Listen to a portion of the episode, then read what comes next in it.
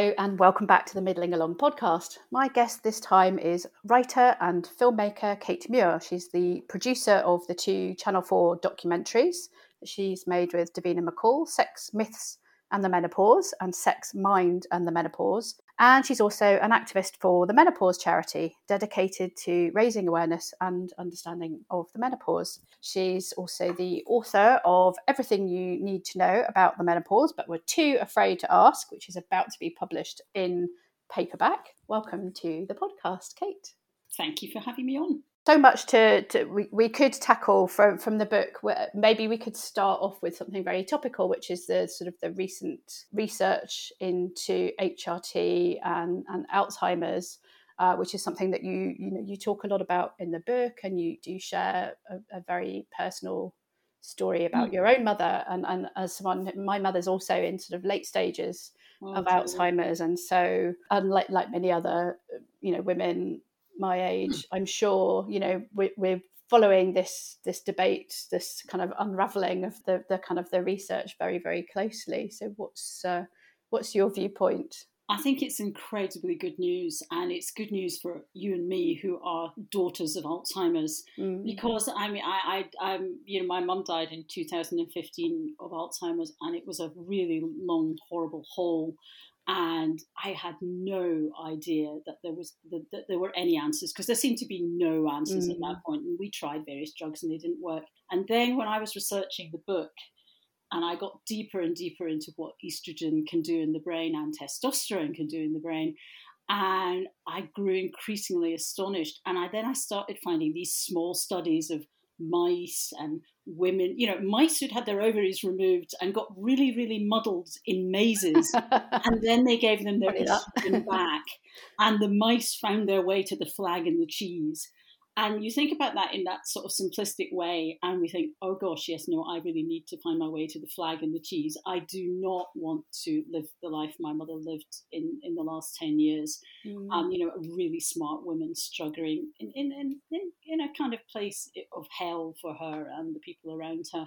And so um, the, the, the, stuff is fantastic. And what came out last week from East Anglia, uh, was look well, obviously all these are observational studies over a number of years and nobody's doing kind of randomized controlled trials no. on this but they looked at uh, hrt now I, I read the paper and of course it doesn't say which kinds of hrt they're specific it does it's all kinds of hrt and actually some HRTs perform much better in the brain mm. than others and we know now that the body identical hrt which is a copy of your own hormone is, as any 12 year old would tell you, better than a synthetic one, which is not a copy of your own hormone.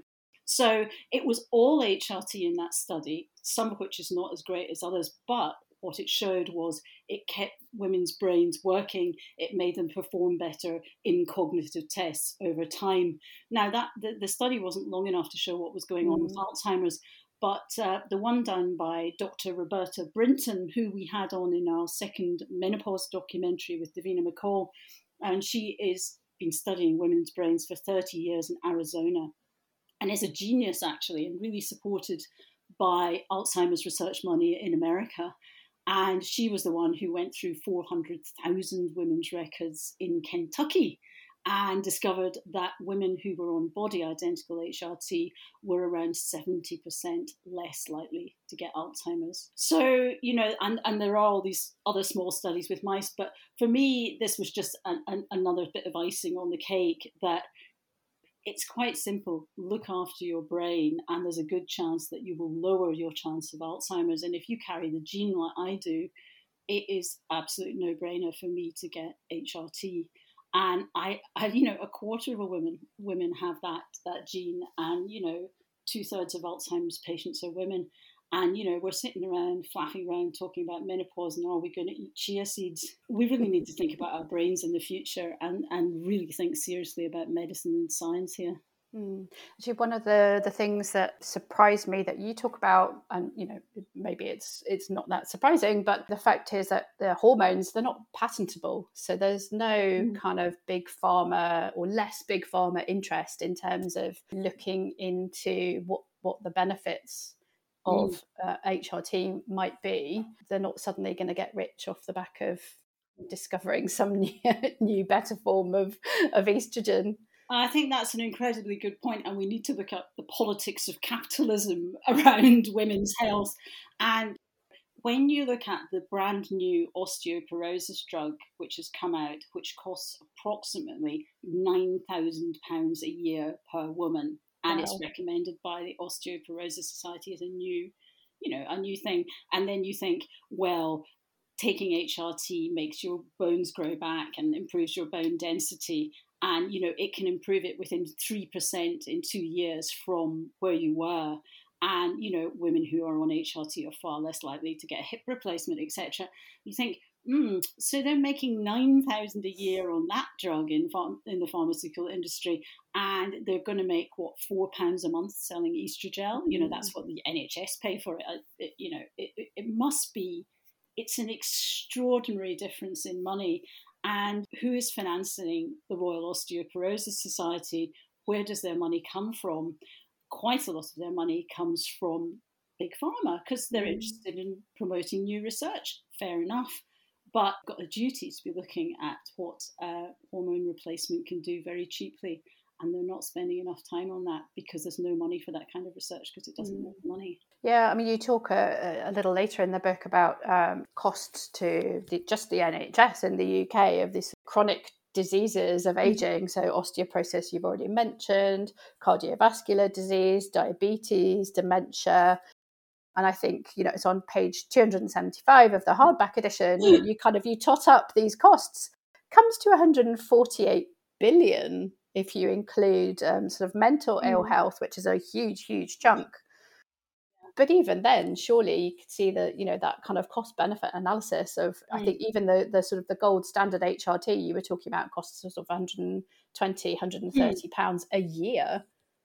Yeah, I mean it's it's cheap as chips, and in a way, I think it's the greatest thing that's happened to women in medicine even more so in a way than the pill, because the pill, I'm making a documentary on the pill right now.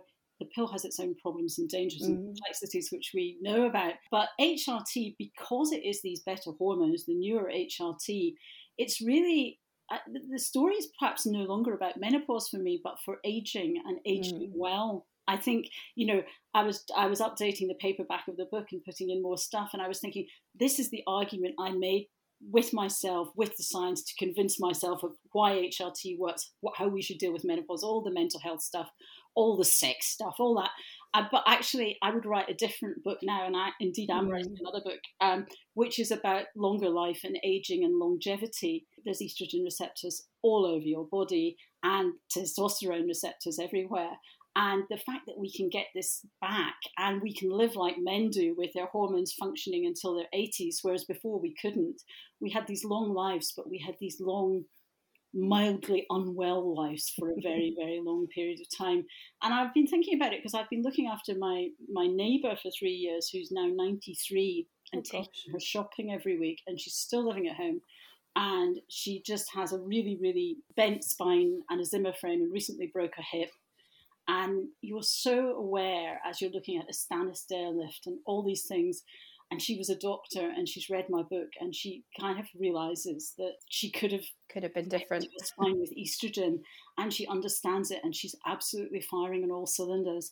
And you know it makes me want to cry you know because th- there's a life that is really really hard to be living right now. And uh, we don't need women to live those lives anymore. We can throw the zimmer frames largely in a pile but politics and economics are standing in our way and general sluggishness in the but uh, I mean, there's uh, let, let's touch on the you know the Women's Health Initiative study that that obviously sort of halved over almost overnight the, yeah. the number of people taking HRT. Do you, I mean, I think the you know the documentaries that that you've done with Channel Four have gone sort of some way to mm. to redress that and to kind of reassure people. But you know, we're still struggling with the the kind of expertise in GP surgeries where there's still we hear time and time and time again about people being turned away, told horror stories of HRT, or told they're too young, or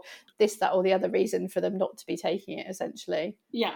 I mean, the, the, WHI has been completely discredited in mm. in its methodology. I mean, some of it is quite useful. There are things we can pull out of there, which is if you treat women with a synthetic estrogen and a synthetic progestin for a long time, it will raise their risk of breast cancer by a tiny amount.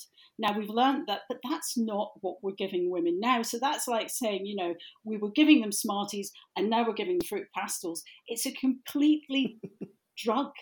But yet, we are putting, you know, the NHS website is basing its science on that study which you know financed by big pharma financed by what you know wyeth and the, the american government. And nobody's bothered to finance a new study into the body identical uh, versions and we know in these wider observational studies that it's, it's, really good stuff. No one has shown that body identical estrogen increases your rate of breast cancer. And so it is extraordinary that we are still stuck in the science of the, it's really from the last mm. century. Well, it's from 2002, isn't it? It's 20 years old and it's wrong. And, you know, but it's so pervasive. People, it's like, it. the word body identical HRT is not on the NHS website. We talk about it all the time. They don't update their website. They don't explain it to women and really it's a it's it's a scandal it's it's a scandal of mistreatment and it's not about money because it's not expensive to change mm-hmm. from one to the other it really isn't and you know what was the, the particular you know if we're going to nail things down and women now know about their estrogen their progesterone their testosterone their three hormones what we need to nail down in that study the whi study is the progestin was terrible it was medroxyprogesterone acetate which just performs so badly in every mm. study that there's been. It's not one you want, and it's still being sold, and it's still part of. Mm. And many women have a really bad reaction to, to that as well, don't they? I mean, it, everything about this is a scandal. And, and and what the other thing, um, you know, I've been thinking about is the menopause industry Well, you coin a fantastic term in the book, the menopause industrial complex, yeah, yeah, which I just love. Industrial complex. I mean, it's in everybody's interest who is selling us menopause potions, menopause creams, lovely little lubes for our vaginas. It is in their interest, in, in interest for us not to get HRT. So that it is in their interest to keep us having these problems that 90% of us, if not more, do not need to have.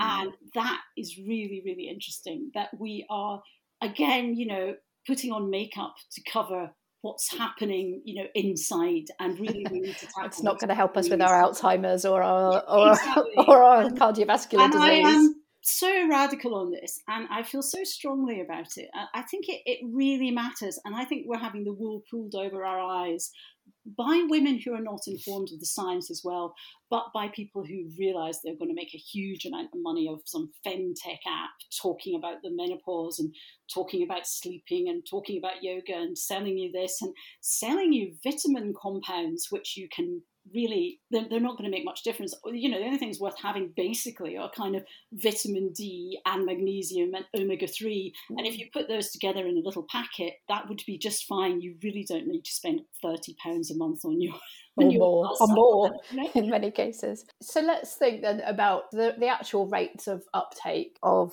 of HRT are sort of in the sort of mid teens, I certainly less than 20% at the moment. Is Here's the right? thing white women 15% mm. HRT, black women 8%. It's a huge inequality. 15%. 15% for white yeah. women, 14% generally, 8% mm. for black women. And that is a real shame because black women get much worse in, in American African American studies in America. Mm. They haven't obviously bothered to study it in England, but they get much worse hot flushes for a longer time. So really, and they get they've got much more chance of getting Alzheimer's. And so it's mm. really, really important to get that message to that community about getting onto HRT. And you know, there are wonderful people like Karen Arthur, who you've had on your podcast, mm. you know, who did Menopause Whilst Black, who's realised what's going on with all that and is really out there talking about it. But there is a real kind of incredible class, economic, ethnicity divide on the people getting HRT and the people not. And after the Davina, the two Davina programs, and I'm absolutely not saying it was just us. We were just part of a huge tsunami that kind of exploded. a big part, though. I think. and all these people like Make Menopause Matter and the Latte Lounge, and all these people like Carolyn Harris. It was just all of us together really pushed it. But since we did the programs, the use of HRT has gone up by half a million women in Britain. And if you know half a million women are not getting Alzheimer's, you know that, that's that's been really worthwhile. you also, when you're talking about those sort of health disparities as well, mm. you you talk in the book about. So we've already talked about you know the kind of how much the gold standard costs to the NHS, but actually that still costs three times more than the inverted commas sort of old older style HRT, which which is still you know very commonly prescribed. Mm. So again, is that is that down to cost cutting? Is it down down to ignorance? Uh, it is cost cutting. It's cheaper. It's down to ignorance. I mean, some of the body identical HRT is harder to balance up and get it going. A lot of women have a problem with progestins or mm. progesterone. Mm. And actually, the, the, the really good, safest synthetic progestin, which is called dydrogesterone, is not available separately to take with transdermal gel at the moment. And if it was, I think more women could take that because that's sort of quite good for protecting your. Is that only in the combined? Yeah, version? so it's it's a, it's in it's, it's in a combined pill, I think. Uh, but there are things like Bijuve coming out from Theramex, which is not available in lots of bits of the country, but it's entirely mm. a, a, body identical pill rather than a, than a, than a gel. But it seems to work really well. So there's better stuff out there, but you've got to fight for it. You've got to ask questions. Well, also you've got to yeah. kind of under, you know, if your understanding of, uh, you know, is limited to what your GP is telling you, you're taking older style HRT and it's not agreeing with you, then you wouldn't necessarily yeah. know that there are other options out mm. there if you're if you're not seeing a sort of a menopause specialist who's what up to date. About this is the idea that we stick on one patch and it works for all of us, which is so wrong because you I don't know anyone who has the same set of hormones as me. We've all got this kind of PMS and this kind of pain mm. and this kind of you know madness mid cycle and this you know and when you think about women's hormones, they're just chaos. And the idea that we can treat chaos with one single pill or one single patch, and we all know those of us who are on HRT, I know people who are on four pumps a day. I'm on two and a half pumps a day, but sometimes I go to three if I feel a hot flush coming through. I, I know exactly where I am, but you're aware that your hormones are doing stuff, they're going up and down. Doctors should be taught how to kind of make HRT work for women. It's not much to ask it would make such a difference to the population. It's not an expensive thing, but it might be a second consultation, and it mm. really, really would help them. And you know, I feel we should go in and demand more and ask more because it makes such a difference to our lives in the long run, and it makes a difference to our families and our divorces and our lovers and our, you know, our pleasure in life. Really, why should we have a shit life? Why? Mm. Why should we have stiff joints? Don't want them. You talk about uh, you know a, a, little bit about your own experience in the book and about breakdown of your mm. your long term relationship. Do yeah. you ever have those sort of what if moments of you know if HRT had been on the table I, years earlier? My life would be different. I love my life the way it is now, and I don't think I'd have gone out there and fought this revolution if I hadn't kind of been kicked in yeah, the face in true, my life true. and had an incredible struggle and a kind of really difficult time where I left home and my children, there was a big divorce and I lost my job and I was just in utter chaos. But I think that chaos really, really teaches you what it's like for other people to mm. live in chaos that you don't understand as a kind of middle class person who's had a nice education and a steady job for a while. You know, just, and so a catalyst for you. Really important. But you know, now I've got a new partner. I'm making books and documentaries. I didn't know I could make documentaries. I also have, in, and, I think I'm really lucky. I have a, a cause. I have a thing I am fighting for and I get mm. up every day. And because probably I'm on HRT, my hormones are not all dippy. They're like, I'm no longer a clapped out banger. I'm a Tesla. I'm going in there at three every day. Love it. I know what I'm going to do. My hormones are not going to fail me in the morning. I'm not going to feel bad. I'm going to feel energized and strong and possibly angry. But, you know, all of those are good things in the, the work we're all trying to do in this space, I think. Yeah. Was it was it a big uphill struggle to get Channel 4 to commission the, the first documentary? Yes. the, documentary was turned down twice because menopause was boring for old women by various channels and commissioners. And eventually, uh, I was at a Time's Up meeting actually as a film critic, and I met Dorothy Byrne, who is at that point was head of Channel 4 Current Affairs. And I said to her, You're at Time's Up meeting. Dorothy, we've got to do this. This is why. Um, on. And, and she said, Yeah, no, we've got to do this. And she was about to retire, actually. And it was the last program, the last program she commissioned. And she'd been having a terrible time. And she's, she's said this publicly. what a parting um, shot. age 60 uh, or 60 something, actually and has gone on to be the head of, an, of um, a college as well now. Um, so she really has done. She did. She did a great thing commissioning that program, and I, I don't know who else would have. And of course, when the programs went out, like the first night, it was like a million viewers, and then by the Friday after, it was two million, and you realised everybody had told everybody to watch it on catch up. And you know, were you, were you surprised? Were you surprised by the reaction, the strength of the yes. kind of yeah. But Dav- Davina was fantastic because Davina's own story and her looking young and not like what you imagined a menopausal woman was, and her being utterly honest about things like a dry vagina on television mm-hmm. and the mental health things. I mean, her braveness and her honesty, because she worried about it in her career mm-hmm. if that mm-hmm. was a good idea. Because yeah, she's talked about it being, you know, potential career ending. you know, she she hadn't particularly studied the science or anything till she got on and she was just presenting the program, and then it began to dawn on her what a massive kind of can of worms we'd opened, and then kaboom! You know, she's really taken it off and run with the campaign herself and, and done that book, which has reached a whole audience, you know, that a book like mine wouldn't reach. And, and I think that's really, really good. And you've talked about the uptick of people going on to HRT as a probably direct result of those two documentaries but it seems like that potentially has kind of been a sort of a, factor in the sort of something like the HRT shortages I know we've had them before but it's but at least it's starting to um, make that a lot more public and yeah. sort of visible well, interestingly, well. the shortages are in the mostly in the body identical HRTs, the good ones, the small uh, patch, which is ah. Estradot.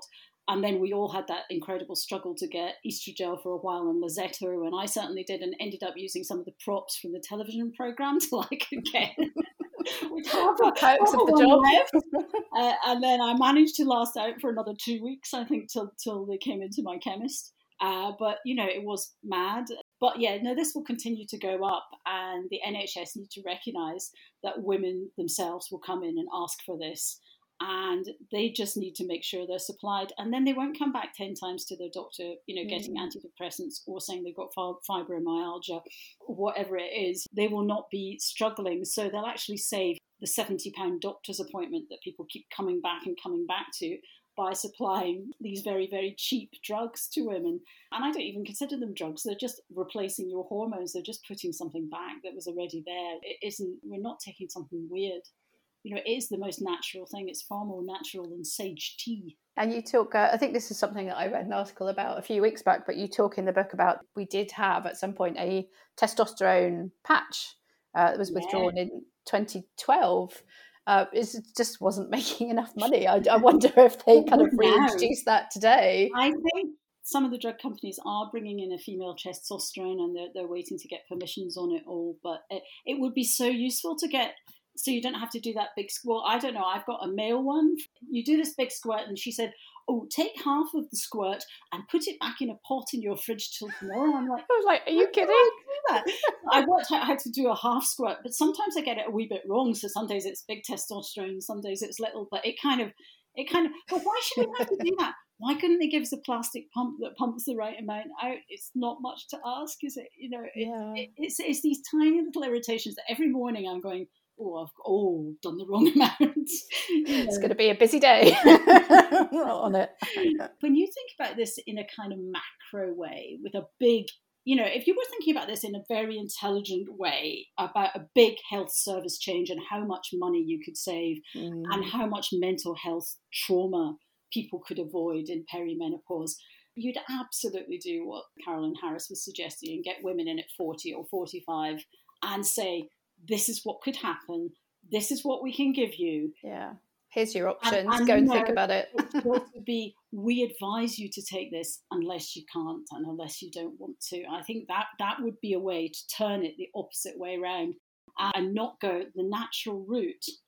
I mean, I feel very strongly about this. The natural route is a very bad idea for the majority of women. You know, in terms of aging, you will age worse taking the natural route, even if you are wild swimming and running and eating all the right foods. You've got to tackle it.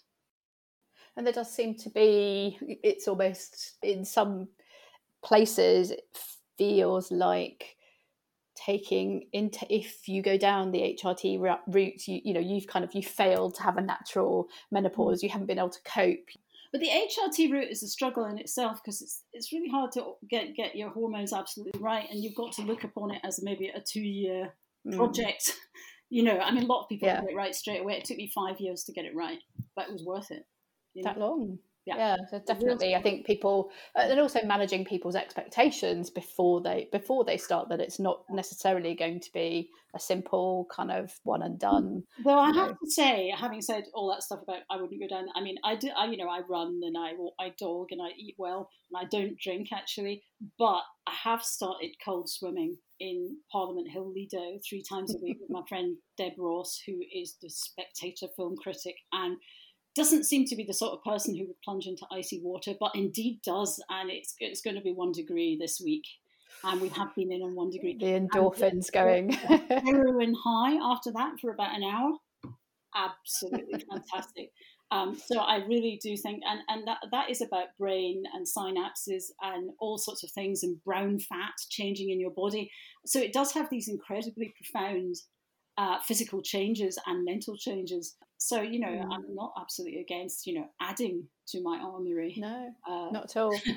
my husband's still trying to persuade me of the, you know, the benefits. So he's a sauna aficionado and has uh, yeah. he's set up a mobile sauna business and sort of loves that whole, you know, plunging into a cold lake afterwards. Yeah. It's just like Ooh. I'm yet to be persuaded, but you can plunge into some river in Oxford, surely some icy river. No, we do. Yeah, we do have a few uh, few sites around, but yeah, maybe when it's a tiny bit warmer you also go and, and sort of work with with corporates do sort of on-site training uh, because obviously you know we know that that potentially one in 10 maybe even more mm. women leaving the workplace because they're not sort of supported because they're struggling mm.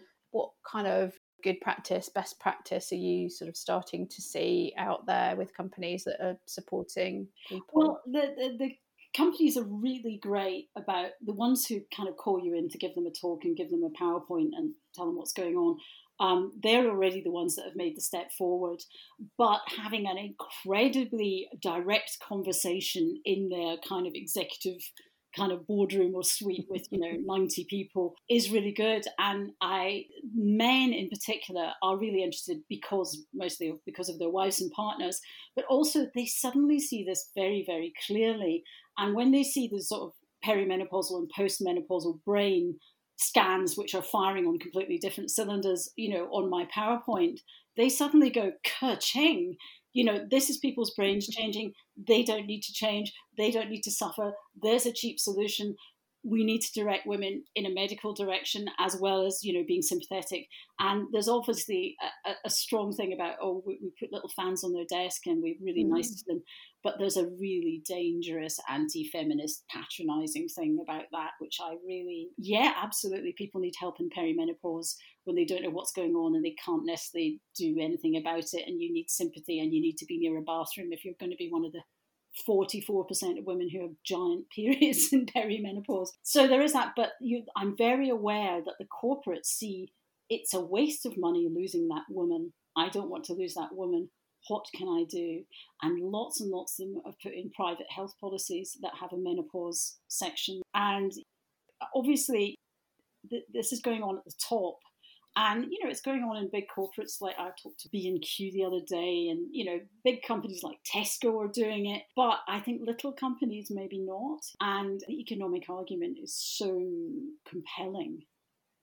And, you know, looking at the NHS, the, the majority of nurses are. yeah, you've talked a lot about this on your, your Instagram account, yeah, for example, and in, I think are of, yeah. of perimenopausal or menopausal age. And you know, you throw a fifty-year-old nurse in the bin and replace her with a twenty-two-year-old nurse that's cost you thousands and thousands to train, and you've chucked thirty years of experience away.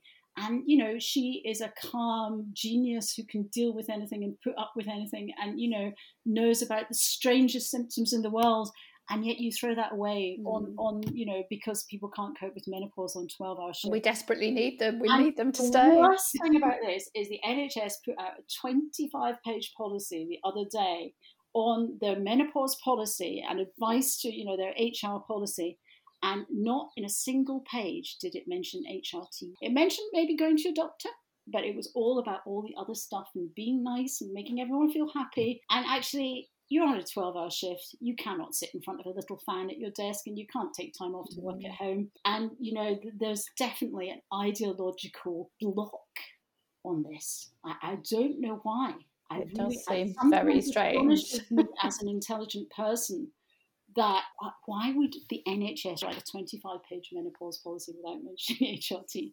It, it's it's the height of stupidity. So, and you talked about you're writing a new book. When when can we expect to see that one coming out? Two new books. Two. Uh, so I mean, uh, no, God bless HRT.